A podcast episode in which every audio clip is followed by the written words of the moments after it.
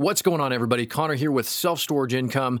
Uh, this episode today is fantastic. Scott shares a ton of amazing information. We get a ton of questions from you guys regarding boat and RV storage. So, you guys are going to love this. But first, we've got to jump into our sponsors here. First off, we've got Live Oak Bank.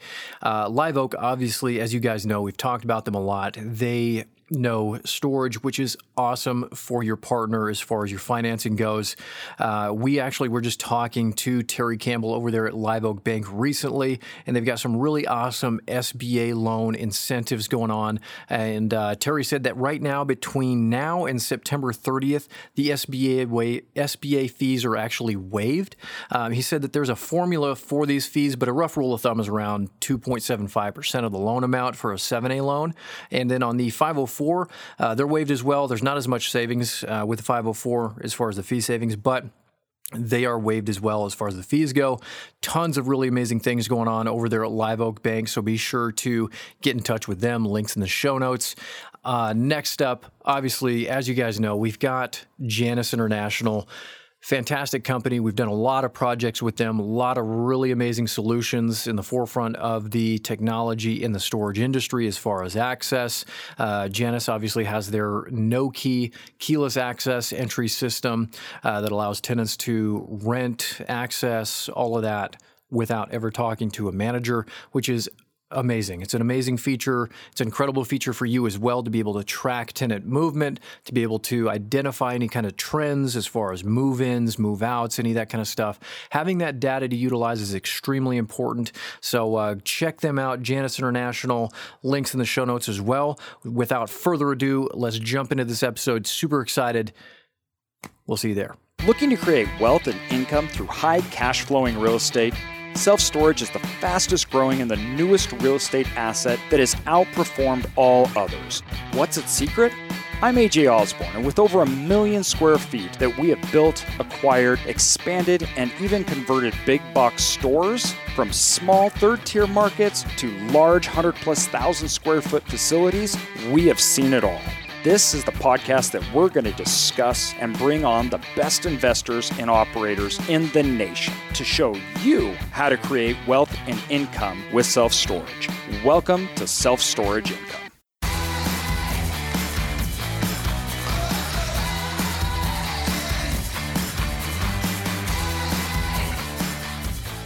Welcome, everybody, to Self Storage Income.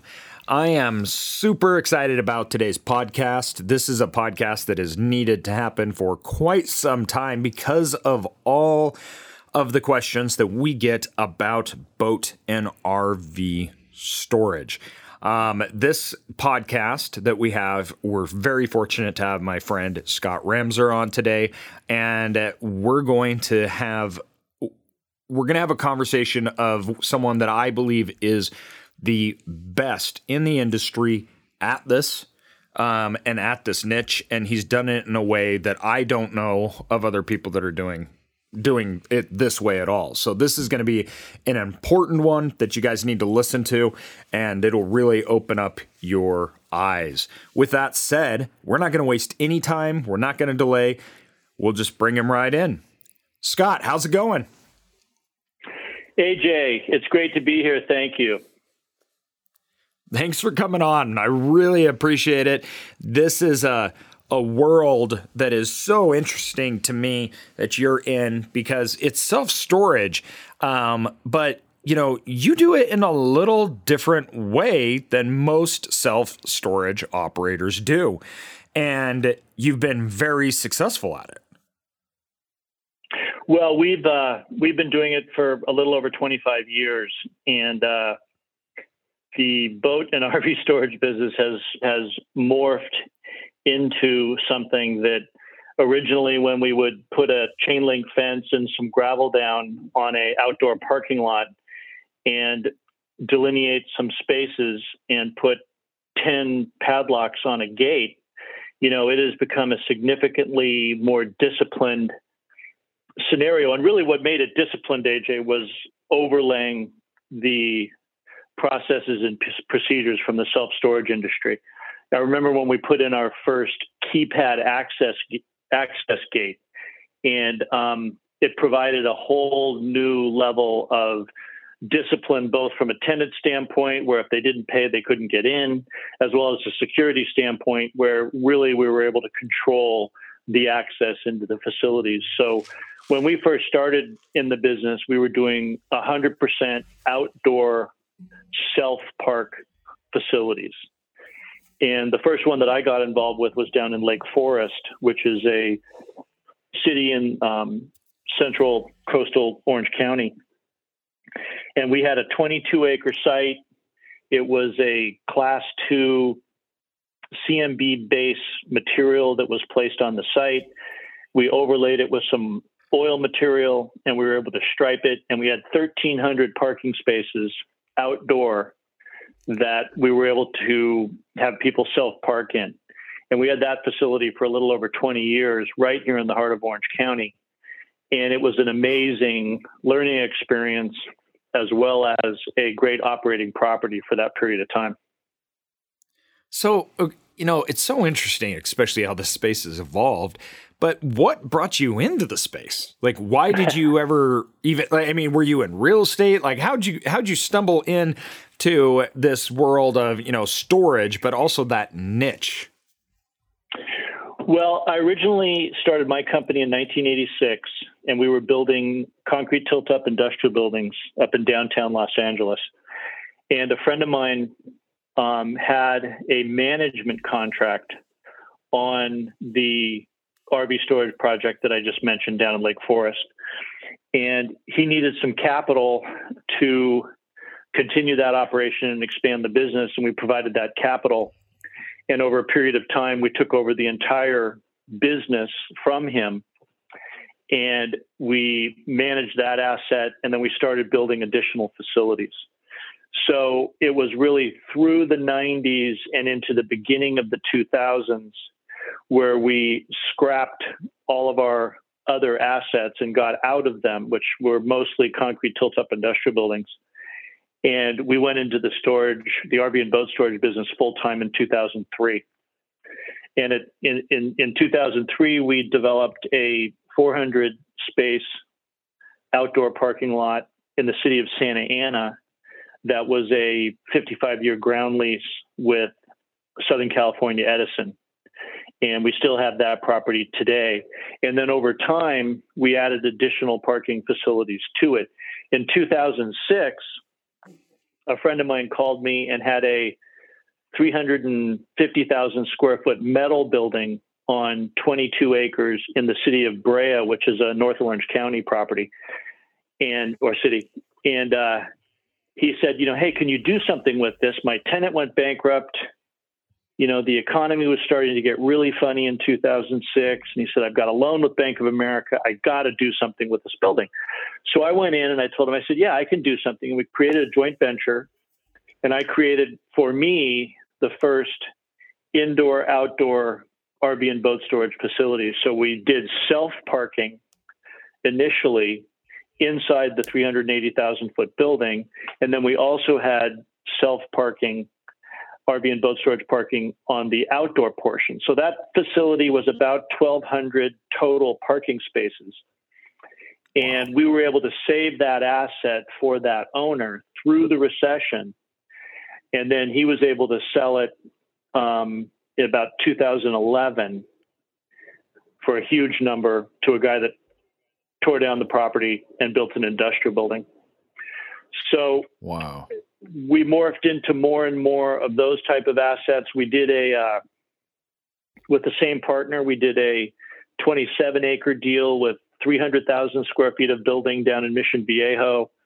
I did a joint venture with um, Larry Kelly up in Sacramento, and we have a 250,000 square foot indoor parking facility along with self storage. So as time went along, it became more and more apparent that if we wanted to expand our portfolio, we were going to have to get into the self storage business as well because RV and boat storage deals were so hard to find. And, you know, I could find one about every five years, but it wasn't something that I could do all the time. So we started morphing into the self storage business. I got involved with Store Local and that helped us overlay the disciplines that they had in self storage onto our RV and boat storage business. as well as helped us expand into self storage as well. But um, at one point, up in this Brea project that I described, it became apparent that we could start renting spaces on a valet basis. So we now have two properties that are 100% valet RV and boat storage. So, and how big are these properties? Because like some of these properties you're talking about are huge, and it's interesting yeah. because it's they're like a blank slate, right? Just a massive empty warehouse or a massive, you know, 15 acres or whatever that is. And there's, you know, itself. So people are just coming in, they're parking, they have their rental, they have their gate code, and then they're leaving. Now, what you're talking about on the valet, this is a big change in as far as operations go. This is a big shift in a way of thinking. Were they the same size or did you go smaller at first for that? Well, what we did initially is we had an existing self park facility, both inside and outside. And we wanted to create more revenue. And the easiest way to do that was to create a valet parking scenario where we could increase the number of vehicles in the same amount of space. So if we had a section of that building where we had 200 vehicles parked, we then parked 310 vehicles in that same area under the valet storage scenario. And we initially we charged the same rate for self parking mm. as we did for mm. valet parking, but we got more. You know, we got a third. You know, actually fifty percent more space. Yeah. So. And, and then, how is that? Because you're parking them closer together because you don't yeah, have to worry. Right you, up, you've got they're somebody. right up. They're right up next to each other. They're butt to butt. And you know, normally when you have a self parking facility, the, the, the the spaces need the longer the vehicle, the wider the space. So we had spaces that were up to 14 feet wide for a self park 40 foot spot, and then your aisle needs to be a little bit wider if you have big vehicles. So you go from 28 to 30 to 32 foot wide aisleways, and then you have less vehicle per square foot of space. In the valet parking facility, they're parked right up against each other, and we park it. The tenant doesn't park it. The tenant stages it in an area and then leaves, and then we grab the vehicle and we park it either with a forklift on a trailer, or my guys go ahead and get into the vehicle and park it at you know park it in the close area that we're talking about. And obviously, your labor is going to go up because you're going to have more you get you have more employees. Yeah, yeah. Uh, but okay, we got to unpack a few things here. So, when you're saying valet, the uh, the person's bringing an RV to the location, just leaves it, but they're just there's a holding kind of area. Then your employee goes, gets it, and takes it indoors. Correct? That's correct. Okay. And now you mentioned a forklift. What are you doing with a forklift? Well, the forklift has a trailer hitch on it and you lift up the trailer, and then with the forklift in the front, you have the ability to really maneuver a trailer and get it into a tight spot. Uh-huh. So we're able to get a lot more trailers into an area than we could with a self parking facility. Now, we're still in the self parking business. We have several facilities that are 100% self parking, but in the more urban or suburban areas where real estate is dear and people have really nice vehicles that they want to take care of, inside especially, we have found that the valet storage scenario really, really works. Yeah. Now, now, walk me through after you you have an increase with the valet side because of um, I'm sure insurance went up, and then obviously the big one, um, your employment situation. Uh, but when you got done transferring the self parking to valet parking with the additional spaces, then I'm assuming you eventually charged higher rates. Uh, did that work out to end up being much more profitable for you? Yes, it did.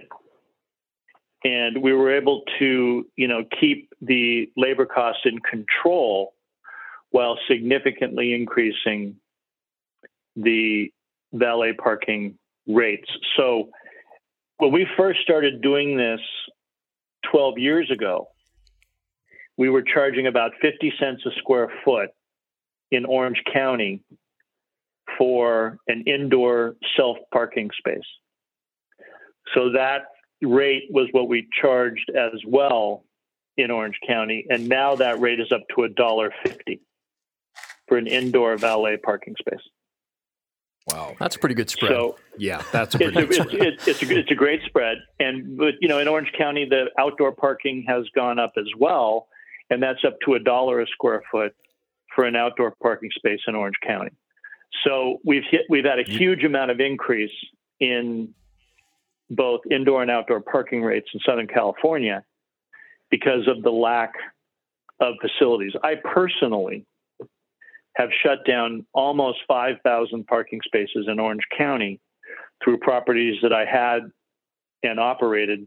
Some owned, some were joint ventures, and we and they have left the market.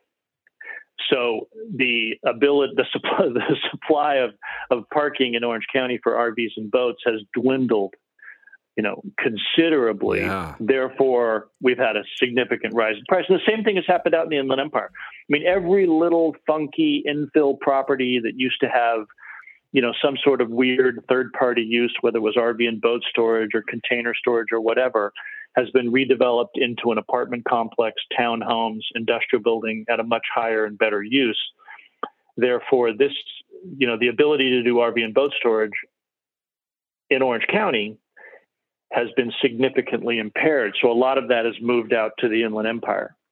And, uh, you know, we had a deal, the, this one deal up in Brea, we had um, Public Storage had a site very nearby and a couple years into our our occupancy, Public Storage shut down 250 RVs that they had parked on their site, and they built a three-story, 120,000 square foot expansion on that property. So we got all 250 wow. of those tenants. And you know what we have seen in the suburban areas here is that RV and boat storage has mostly been removed for buildings to be built. And a lot of self storage guys have taken out the site parking and have built additional buildings, usually on a multi level basis to increase, you know, significantly the density and the square footage of their facilities. So, um, well, that's what that's what we do. I mean, we've done that at multiple facilities. We've had parking, and we took all the parking uh, parking out and built buildings um, which is interesting when you when you look at because one of the things that it, it, gets at least for us, you know, where if you're in more of a rural market, but uh, where there's not as much regulation, we see this shift in land prices have risen across the board so high, but yet maybe demand's not as much, so it can be harder to make outdoor parking pencil. Um, but you with the same token, drivers. You, you need to have some drivers. What's driving that demand? You know, if you're in Fresno, California, you know, there's a lot of demand for RV and boat storage in Fresno because it's a gateway to Yosemite. You know, you have Lake Mead down in Las Vegas that's a gateway into a recreation area. So there's a lot of really cool RV and boat storage places that kind of congregate down in kind of southeast Las Vegas, where you have access into Lake Mead, and clearly you have that with the Pacific Ocean and you know the river. Yeah. Um, but shit, there's this, excuse me, there's this property down at Lake Havasu that I looked at in 2012, and I actually had it under contract to purchase for 2.8 million. It was this indoor self park RV and boat storage facility on Lake Havasu. Well, 2012, we really weren't out of the recession yet, and I ended up having to pass on the deal. Well, Luke Elliott and Mike Mealy just sold it for $9.8 million. And, you know, that's only nine years ago. And it's yeah. a, you know, it's a 4X deal in nine years. I mean, that that's pretty good. So yeah, one amazing. of the one of the interesting things is that RV and boat storage income has become a lot more acceptable to lenders, and they understand that it's a reasonably secure income stream and they're willing to underwrite it and provide loans on it. When I first tried to get a loan on that deal, I developed in Santa Ana in 2003. I had a lot of trouble finding a lender that understood an outdoor self park RV and boat storage facility on a 55 year ground lease. Mm-hmm. And, and, I think that's been I kind was, of the the case with just lenders in general over the years. Um, just as storage has gotten more and more popular, just as a general asset class, uh, it's it's definitely a lot easier to find lenders nowadays than I think it used to be. Uh, now you've got Live Oak and all these other people out there that are that really understand that storage asset class. So um, yeah, no, that totally makes sense. it's changed a lot. Yeah. Yeah, how'd you sure. get financing? Well, I ended up having a friend at a local bank, and I was able to convince him that it was a reasonable scenario. And based on our relationship and a personal guarantee, they mm-hmm. lent us the money to do it. And, um, you know, the, the, the rest is history. So it worked out for him, it worked out for us. And it's a, been a great operating asset over that period of time. Now, just by way of backstory and interest, we have recently closed that facility and rented the entire property to Amazon because really? they rented they rented an industrial building nearby that doesn't have enough parking for all their last mile delivery trucks. And they came to us and said, "Look, you've got 200 parking spaces here. We need them, and we'll rent them from you." And you know, it was a better income proposal for the next seven years than the RV and boat storage. So we rented them the property, and we can just reopen the RV storage in seven years if Amazon moves out. that's awesome. That's, that's amazing. A, it's like, yeah, you can have it for the right price. Yeah. That's right. yeah. yeah, no, that's, that's way cool, man. So demands uh, for that too is huge. I mean, Amazon's gobbling up everything, and this last mile oh, I know it. problem is just, you know, this is a big problem that we see in retailers, and and it's amazing when you look at this industry overall. When I'm looking at boat and RV storage, I mean, RV sales have just been record, just year after year after year. Yet you see a lot more self or a lot less self storage. Like self storage, it used to be very typical that you would have a self storage facility with parking. Now that is not true. People generally don't build parking with self storage anymore. Well, and subdivisions no, and so forth are getting way more strict on what people can have and not have parked outside or in front of their houses or whatever it is. And that demand is just going up like crazy. I'm sure Scott, you know more than than I would uh, demand wise. I'm sure you guys have just seen a massive increase in demand over these past uh, few years, and it's especially 2020 and 2021. I'm sure you guys are seeing a lot of demand. Well, the demand is is crazy, like you've talked about, and in in in, in addition, especially in California, and I'm sure the the Valley and, and the Boise area is becoming the same scenario. Is master plan communities they don't allow vehicle they don't allow vehicles to be parked in the master plan communities, and in fact, in California, the ma- overwhelming majority of municipalities have restrictions on parking RVs on public streets or even in your driveway. Mm-hmm. Right. So yeah. that that creates additional demand for people to get those things taken care of and off site. And people are having to drive farther and farther to find parking. And we're seeing a you know, we're seeing a lot more deals that are exclusively RV and boat storage. You know, and people put in canopies and they're they're they're doing concrete parking and they provide you know, a dump station and a wash rack and ice and compressed air and, you know, miscellaneous products, merchandise to be sold in the office, like, you know, chemicals for your holding tank and, you know, different provisioning things. Now, what we try to do in our business is touch the vehicle as little as possible. So we don't work on people's vehicles for them you know, we had a scenario at one facility and I drove up to it and this guy in this $2 million Prevost was driving out of the site. And I said, Hey, how you doing? What's going on? He goes, I'm moving out. I said, Oh my gosh, I'm so sorry. What happened? He goes, Well, the guy that you have that wash our vehicles scratched my truck. I said, well, hold on a sec. I told you very specifically when you hired him that he wasn't my guy. And he he had nothing to do with our company, but he came on and he washed vehicles for people. He said, "Look, it's on your property. You're responsible for it. I'm leaving."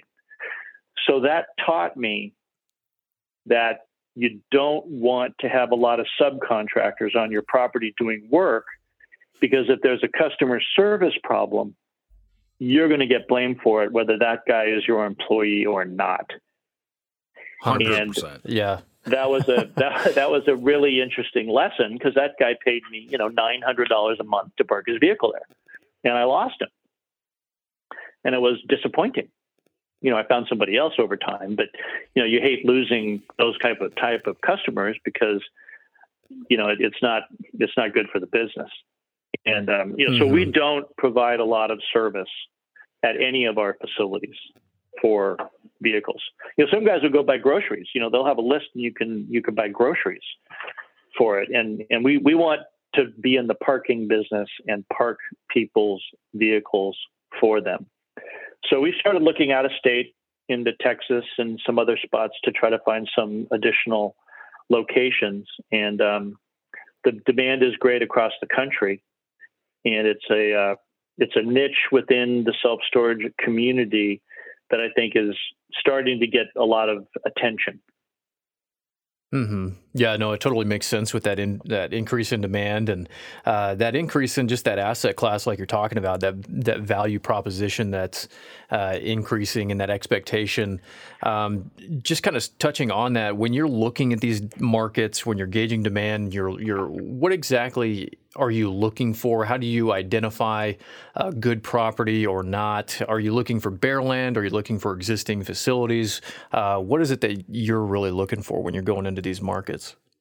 We really try to buy existing facilities because I, I, I don't like to entitle properties because so many times the municipalities don't really understand what we do and they don't want the use within the area.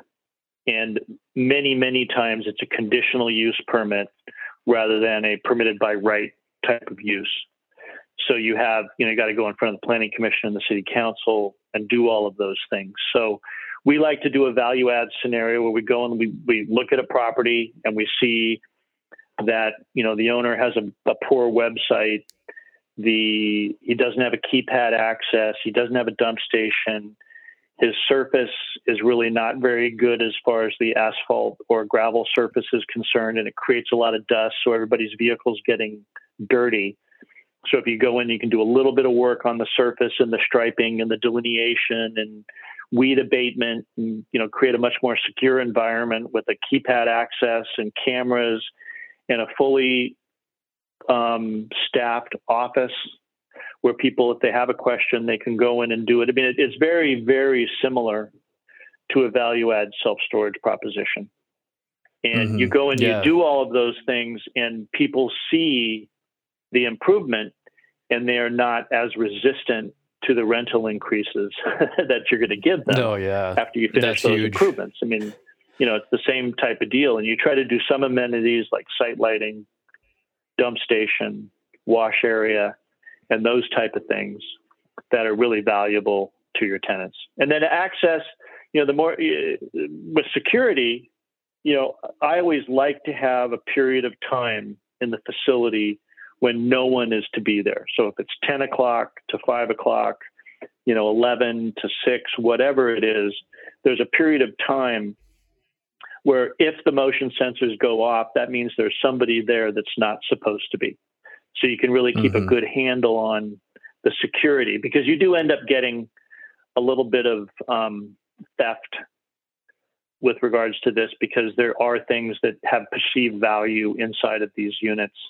and every once in a while you know a couple times a year you'll have some sort of a a burglary that goes on inside the mm-hmm. site regardless of where it is yeah yeah, no, that uh, that totally makes sense. That's an industry uh, norm, I think. Is there anything in specific that uh, just for any listeners out there that uh, people target when they're going in to, to try to steal things that they could kind of help educate their tenants on? Um, what we have found, AJ, over time is that the the guys that come in and take stuff don't realize that you can't transfer a TV that's in an RV to your house. It runs on a different type of power. It has an antenna that is not self-included. You know, I mean, it, and unfortunately, unfortunately, people go in and steal stuff out of RVs thinking they can use it in their home, and they actually can't. So every once in a while, there'll be a, a you know a motorcycle taken out of a, a, a toy box type trailer or something mm-hmm. along those lines. And that look, it's not to say that it hasn't happened where someone has come in and hitched up a rig and stolen a whole unit. Mm-hmm. Yeah. You know, that that does happen once in a while. So we really try to push people to put either wheel locks or hitch locks on their vehicle, which we sell at the office. Gotcha. Now, now indoor storage, obviously, indoor parking and valet reduces that dramatically. And you were mentioning before the spread in cost. You generally see valet storage versus uh, self park, uh, maybe outdoor storage, is um, about 50% higher in revenue. 50 to 100% higher. 50 to 100 yeah, it, higher. It, wow. It, it's quite a bit. It's quite a bit higher, depending on you know, depending on where you are and and what you have. It's it's uh, it's quite a bit more. And, and what's the difference know, clearly, in expense ratio? You know, I, I don't have a, a, a number to give you over the top of that off the top of my head. You know, I I know what my yeah, expenses but it's not are, 50 but, you know, I, I it's not a 50% uh, difference in obviously expense or 100 not even close to obviously 100% as a ratio of revenue. So that's, you know, huge on well, the profit a, margin. But it's but it's a lot more, AJ. I mean, if, yeah, if we look employees. at our if, if we look at our property in Norwalk, you know, we have 600 tenants. They're all valet tenants. We have a site manager that is in the office and you know takes all the calls and moves them in, moves them out, and takes payments and all those things. And then there's three guys that are there every day moving vehicles. So you have so you have four full time employees that are there every that, day. Right. Wow. So that that is a big labor cost. And, you know, and that mm-hmm. property does 150,000 a month in revenue. Yeah. So you know, it's incredible. a lot. It's a lot of revenue.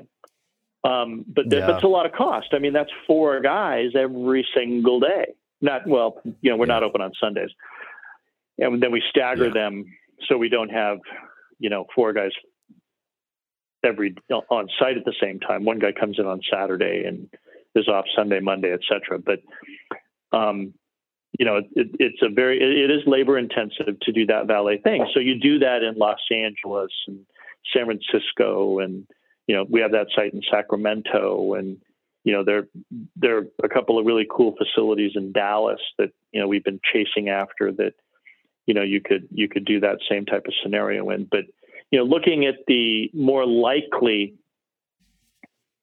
group that would want to do an RV and boat storage, they're going to find a site in a more rural place like Boise, and you're going to kind of go into the outskirts and grade and pave and fence and light and put in a mobile modular trailer and stripe it for outdoor self park. And it's a great way to, you know, hold property. But what we have found is that really the uses become 20 year uses. You know, you, you don't do it for three years and then all of a sudden you put an apartment building on it. It just doesn't yeah. you know, it just doesn't happen that way. But you know there there are a lot of opportunities in markets. I was talking to a, a partner of ours in Virginia, and we're looking at doing a deal in Richmond, and it would need to be covered because of the you know the weather conditions that they have there, and uh, mm-hmm. you know we're we're looking at it, and there's a lot of access to recreation areas in Richmond that would drive demand and, and a lot of vehicles being in the area.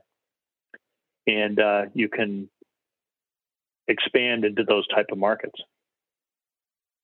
Gotcha. Kind of touching on that, I know a lot of our listeners and a lot of where these questions on uh, RV and boat storage and just outdoor storage in general has come from are people that do have acreage or some some kind of land in the family or they have it themselves and they want to get into storage but they're not really sure uh, how to make sense of you know well if I have this much land can I you know just make outdoor storage on this and then parking and everything. Um, what does the process look like for the land preparation? I know you kind of touched on this a little bit uh, earlier. You kind of grazed over it a little, but uh, as far as if I had some land, um, let's just say it was I don't know, let's say five to ten acres of land what would the process look like to get that land ready? And obviously, I'm, I'm sure there's differences between municipalities and, and, code and things like that. But generally, what do you need to do, and how do you get that land ready uh, for that asset? Well, since we do most of our stuff in California, you know, we have certain requirements that we can't get around. So you have, mm-hmm. you know, you're going to grade the property and then fence it and then you know, once you grade a piece of property, you have a drainage scenario that you have to watch out for. So you have to figure out what to do with the storm water. And, you know, does it go into a retention pond and through a biofilter into a storm drain of some sort? Let's just assume that's the case. So you've got a retention pond, you're going to sheet flow into that um, retention pond. Then you've got your perimeter fencing. Then you want a surface that can accept some sort of paint so you can stripe it for an outdoor self park facility. You know, you want to have a dump station, so you need a connection to a sewer. We usually use mobile modular trailers as the office with a restroom in the modular trailer, so you need another sewer connection there. You need some power to power the controlled access as well as the security and the computer in the office and that's essentially you know that's essentially done. And we use all the same property management systems, PTI security, keypad scenario that you would in self storage to create the experience. So you have a nice customer experience by having a keypad access. You have the feeling of security. You can go into the office. You can pay your bill. You can you can do it touchless off your mobile device. You know, you even can have a Q code and you know get in and out of the facility with with you know with your with your handheld device. And you know it's very similar to the self storage um, management and customer experience. And then you drive onto the property and you go to your assigned space and you park. And it would really be up to the individual municipality what sort of improvements they would require. We you know we've been lucky and been able to put up chain link fence We've had other cases where we've put up several million dollars worth of masonry block wall because the city's required a certain amount of screening from um, the public for some reason. I don't know why they need to feel mm-hmm. like you have to screen these things, but you know, you know how cities are. Right. Um, so it it it it is subject to each individual municipality what level of improvement. So you know, in today's you know, I, I recently did a 10 acre site and was about $3 million worth of improvements to improve the site. And you, on a, on a thumbnail, you get about 65 units to the acre. So 10 acre site, 650 units, $3 million to build it, depending on what you paid to buy it. You know, if you can average you know, then it depends on what the rates are in the area, and then you can go through your your income and expense scenario to figure out what your returns are. But in today's underwriting, you're probably looking to build to a eight or a nine um, in order to get it financed. Mm. Gotcha. No, yeah, that's that's a huge, uh, huge amount of value there for a lot of listeners for sure, uh, because that's again, so many of these people, they just have this land sitting there and they're like, well, I don't have, you know, a ton of money, but maybe I could just get into some outdoor storage and have some parking out there and throw people out there and make some extra money. And like you said, I think that's a really good point that you brought up, Scott, is that idea that a lot of people have been doing this as just kind of like this temporary holding strategy. Whereas, yeah, land hold. Yeah, if you really start looking at this as its own niche asset within the storage industry, uh, I mean, there's huge opportunity there to increase that value proposition and. Well, and uh, that's it, awesome. You know, it's interesting to me also the aspect of where what they store, how that's changed. Um, I've seen a few that are very specialty. There's one down in, um, oh, Southern California down there, um, close to Coronado actually, and it's like a high end car storage. It's basically like a luxury car storage. It's multi floor I believe it's valet, but it's a place that stores everything from like antique cars to nice Lamborghinis. Um, that was something I'd never seen before. And I looked at yeah. that property and I thought, man, they, you know, they were full. They were 100% full. And I thought, you're doing very well. Uh, there, there are a number of those places, and you know, I think Beverly Hills, Newport Beach, Coronado, you know, some of the higher end neighborhoods, you're going to have pretty small facilities where guys might be storing, you know, 50 to 150 vehicles. And, you know, they've got these smaller buildings in there and they're able to do that. A lot of guys have lifts that they put in. We own now about 150 lifts at our various indoor facilities where we stack the cars. So we'll have you know these lifts in there, and then you know you get a second floor by having the lift have the vehicle you know one one up one down and we've actually had a lot of success in some of our more densely populated areas in adding the additional spaces by installing the lifts. You know, a lot of those lifts are, are meant to be outside. So you could put a lift outside and stack vehicles in, you know, if you have a more um, suburban type of location, you know, you might be able to put in a couple of lifts and stack four vehicles where you had two. Hmm. And, you know, no, and a lot of guys are putting them inside storage units and they put, you know, several vehicles inside a storage unit. You obviously need some clear height in order to yeah. to do that. But, you know, the down and dirty easily um, copied scenario is the outdoor self parking scenario. You know, there is a specialty scenario to this business with indoor and outdoor valet storage and stacking vehicles and classic car storage and all that type of stuff. But that's that's really a niche within a niche.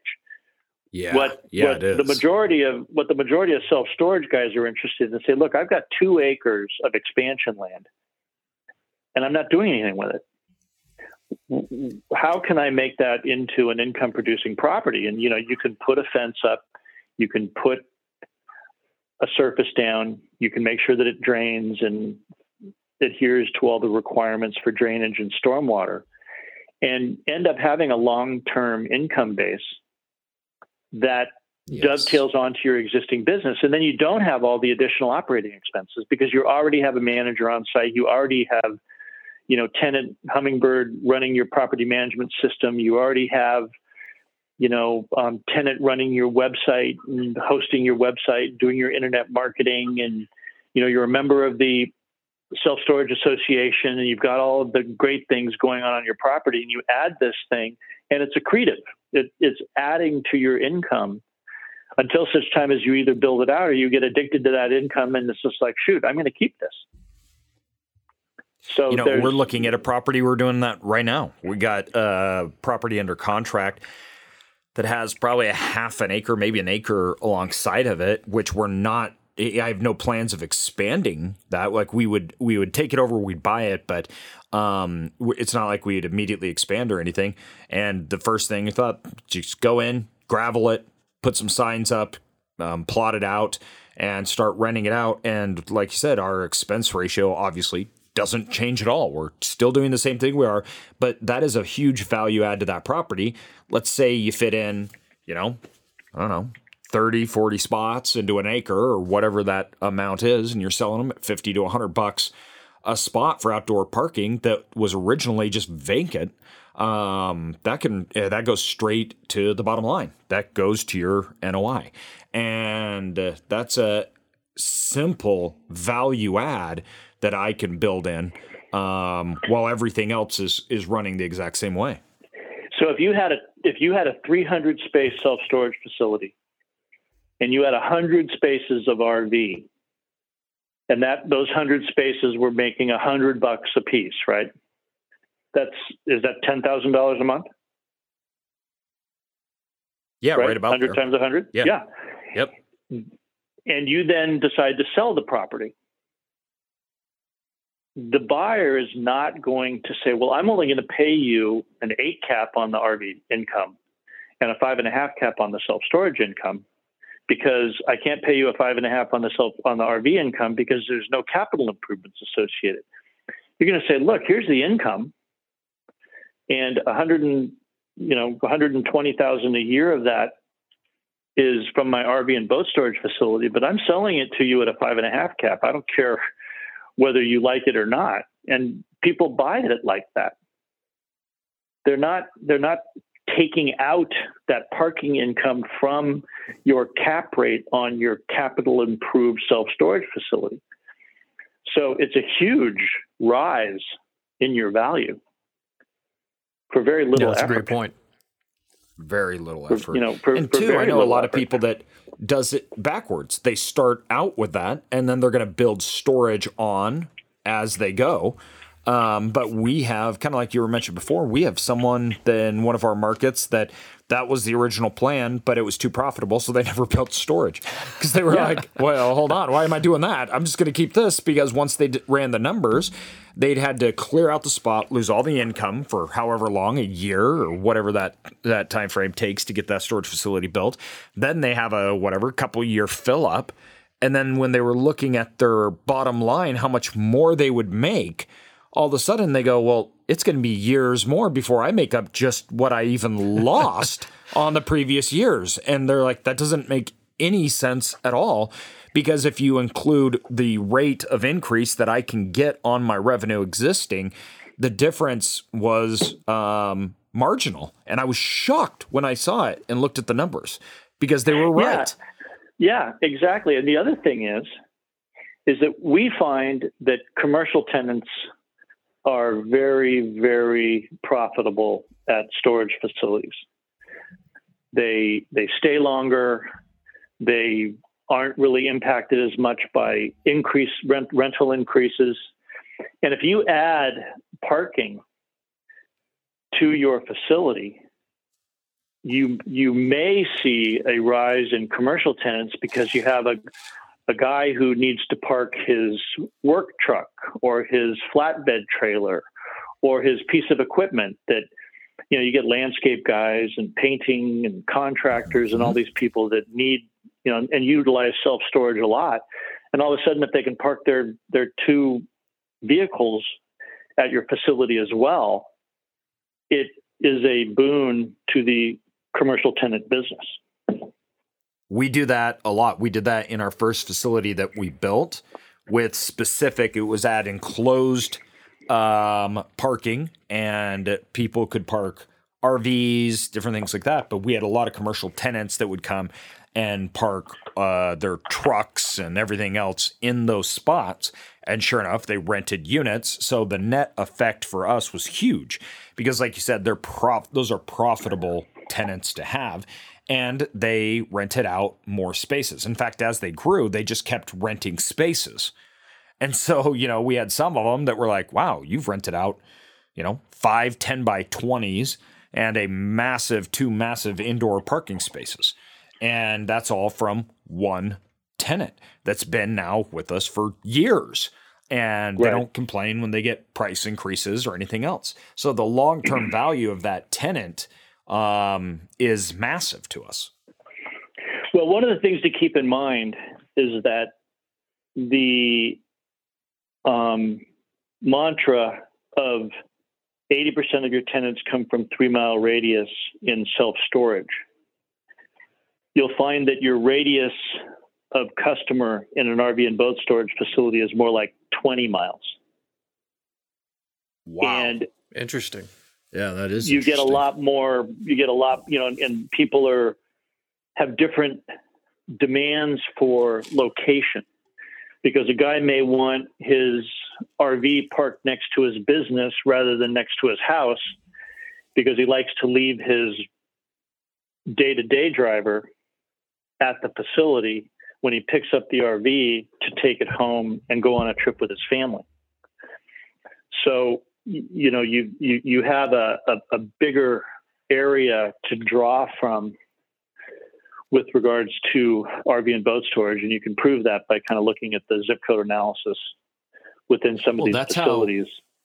you know that's how you think about it some of our commercial tenants they were more focused on it being central to the valley than they were next to their offices because they said well we've got people coming from all over so we need all these vehicles and everything to be central so even though it was in another city away from where their offices were based upon their operations their geographic range in which their business runs it was much more central and I always found that very, very interesting. So to one person, you thought, man, you're driving a long ways to get to these cars and everything else. But when they plotted it out based upon their service and where their people are coming from to go into work, everything else, it was actually way more central to their operations. And uh, Yeah. um, th- that's a good thing.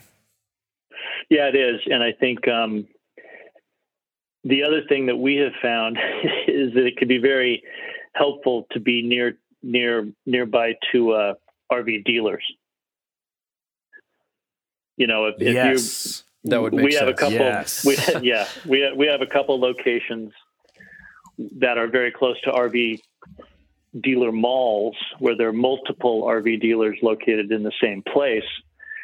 And you know, I often go down and hand out business cards. And um, before the the uh, advent of the internet marketing to the level that we have today, you know, I would go down and give fifty, hundred dollar bills to the salesman in a business card and say, you know, hey, you know, send me your guys. And we would get a lot of referrals from the local RV dealers to our facilities. In today's internet marketing, you don't really need to do that as much because people just find you. Yeah. If you give, you're- give if you're doing $100 to your- Google. Yeah. yeah, exactly. You're giving it to to Google instead. But uh, you know that that that is still a good location to be near RV dealers, to be near um, resort type of locations, whether it be the ocean, lakes, mountains, whatever, Yes. and uh, and uh, and that kind of thing. Well, what what would your advice be to somebody starting out and they're looking at this industry? They're saying, "Hey, I would love to." There's a lake next to our house that gets a lot of you know people. I'd love to put an outdoor boat parking or an RV parking, and they're trying to get into the boat and RV parking space. What would you suggest, and what would you tell somebody just looking at it, trying to get in? Well, in, in the scenario that you described, the first thing you would want to do is find out where people are currently parking their vehicles. And if there's a couple of locations, then you drive down to them and you say, Hey, I, I want to rent a space. And the guy says, Yeah, no way. You know, I haven't had a vacancy in here in three years, and I've got a waiting list of 20 people. And, you know, th- this is all the same old adage that we've all worked on o- over these years is you you know you go to the locations and you find out what the demand is and then if it looks like it's unfulfilled you know then you start looking for a location where you can do it and the thing that I've really focused on the last number of years is that you know I'm a user of real estate I used to be a speculator and a developer of real estate but now I don't like taking entitlement risk. So I would find I would then try to find a property that has the zoning and the use to allow me to build a facility.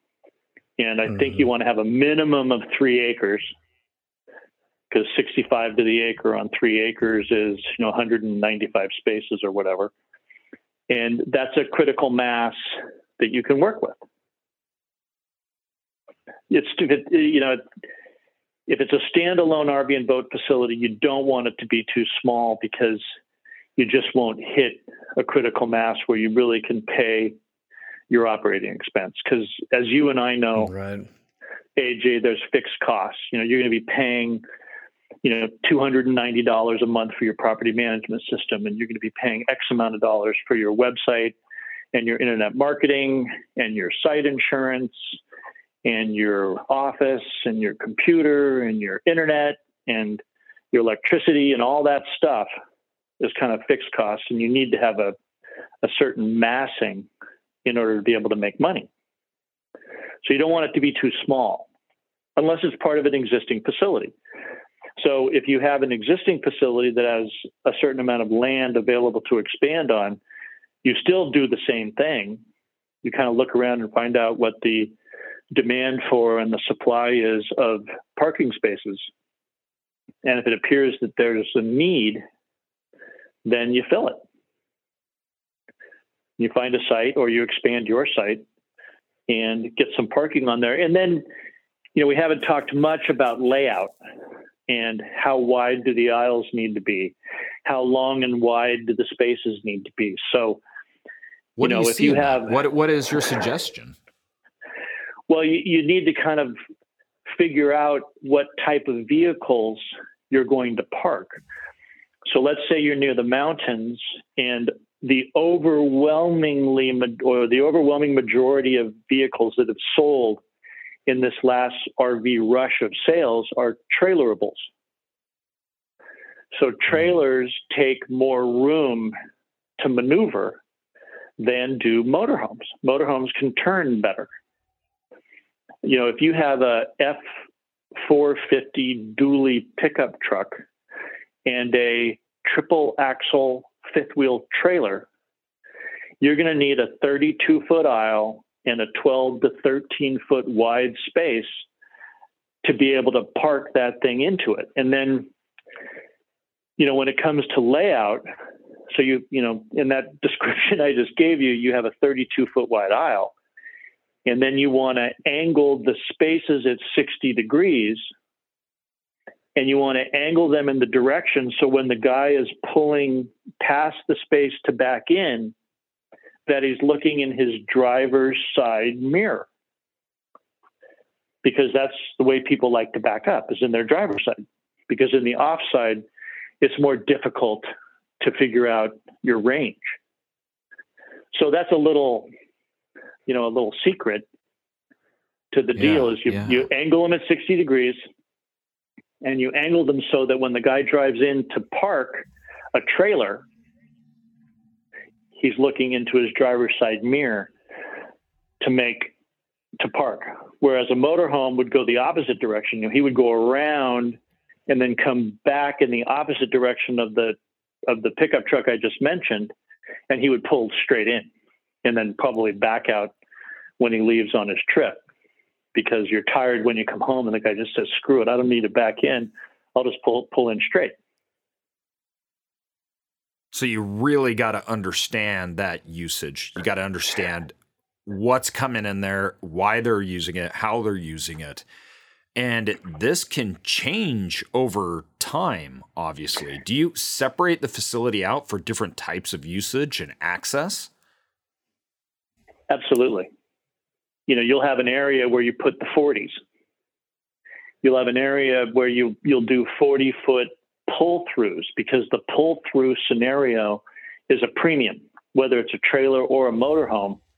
If you can pull through, oh my gosh, it makes your life so easy instead of having to back in. But obviously, yeah. in a so what we do a lot of times is you have the smaller units on the perimeter the 15, 20, 25, 30 foot spaces. And then on the interior aisles, you put your 35s and 40s. And to the, depending on how much land you have, you know, you can do one 40 foot wide pull through aisle. And those will be premium spots. I mean, guys will pay more to be in those particular spaces because they're easier to get in and out of. So you have the same scenario like you do in self storage, where you have the standard unit, you have the discount unit, and you have the premium unit. We use the same scenario, and I in RV and boat storage because you know if you have the best pull through right at the entry gate, that should probably be a premium spot, and that's going to be more expensive than the one all the way in the back. But as you know, when you fill up, the premium standard discount thing changes around. But when you first open, you know, you want to say, look, you can have this one in front for 150, the one in the back is 125. Which one do you want? Yes. Exactly. Huh. Well, I mean, Scott, this is just amazing information. There's so much to unpack here. I mean, I keep thinking, thing. oh, there's one other, there's one other thing yeah. I got to tell you. I got to tell you, yeah, because a lot of people, a lot of people love these canopies, right? Yeah, and yeah, yeah. The column of the canopy, you know, and so guys would put them 12 feet apart, right?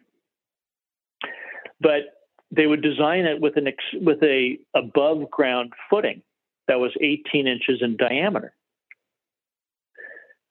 So that means there's six inches of concrete oh. on each side of the of the column, and there's two columns yes. per space. So you lo- you lost a foot, and some guys would put them at ten, thinking they had ten foot wide spaces, oh.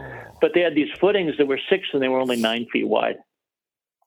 So you know, yeah, a lot of guys so like the canopies, and a lot of guys want to build these canopies, but you have to have it be a footing in the ground so that you only have the column only above ground and it's only you know a six inch column but that and you got to be also looking at the radius in which it has to turn to get in there so yeah. depending on how deep it is how wide that swing in that area from the other building coming into those two columns um, that can be a, a, really really tricky and you build i mean that's such a simple example that you just gave of how you miss that one thing and you can really basically eliminate a huge um, base of tenants that are supposed to use that in fact you could eliminate probably the primary people that you were building it for exactly. yeah it's a it can really be a problem and i think that for the most part the canopy builders have solved that problem by not letting people do it. And, you know, Baja Construction mm. is someone that does a lot of the canopies and they're really good. But Mako and um, Kiwi are really getting into the canopy business and they're starting to really understand what's going on with that. And uh, so the nice thing is, is there's some competition in that market if uh, if you're a canopy type site you know, I've, I've been looking at this site in Texas, and it's a nice big facility kind of in the middle of a master plan community, and part of it is covered, and a big chunk is uncovered. But you know, they have those hailstorms in, in Texas, mm. and you'd hate to, you know, you'd hate to have a lot of outdoor parking because you know the vehicles yeah. and the windshields can get so nailed with that hail. Yeah. But it, yeah, you, that, know, you, you know, really got to you you really got to do the research in each one of these markets that you look in to find out what is the best way to go on how to do these things. Yeah, that no, makes that's, sense. That's great advice. Well, where can people uh, find out more about you or or, or reach out to you? Um, this is once once again, it is such a desirable niche within self storage, and there's just so there's so few people that have done it um, as well as and been as successful at it as you. Um, do you have a site people could go to to learn more? We um, we have a flag or a brand, um, RV Storage Depot, that has a pretty good presence on um, the internet. We also have a corporate website, um, ramserdevco.com, and there's some information on us in there. And I, I speak to a lot of people all the time. You know, I'm, I'm involved in Store Local and, and Tenant, and I'm on the board of the California Self Storage Association. So we get a lot of calls and a lot of people asking questions, and I'm happy to speak to anybody at any time about it. So be sure to uh, let people know, and I'm happy to uh, share. That's the best thing about the self storage industry is that there's really a great camaraderie and a sharing of information. Um, that it really makes the industry a lot of fun. I mean, that's how I got to know you. And, yes. uh, you know, I think we're really lucky to be in this business because there is such a great partnership throughout the whole thing. You know, I couldn't agree more. It's so funny when people talk about it, and I've and I own other companies and in other industries, and it's not the same. And when I look at it, you know, for us, it's like you know, if one storage operator does good, the other one at least has the potential to do good too. But you find when a market gets ruined by bad storage operators, everybody suffers. So it's not in anyone's benefit for a market to suffer, right? The better we can all do, the better the industry will grow. Um, and that is a cool thing about this industry. So, well, thank you. We'll put those in there, uh, the show notes, so you guys can uh, check it out. It'll also be on our website. But, Scott, once again, thank you so much for coming on. We appreciate your time and how open you've been and the information you've shared. Well, awesome. I really enjoyed it, AJ and Connor. It was nice meeting you and talking to you again. And uh, I look forward to seeing you out there. Sounds great. Thanks. Thanks, Scott.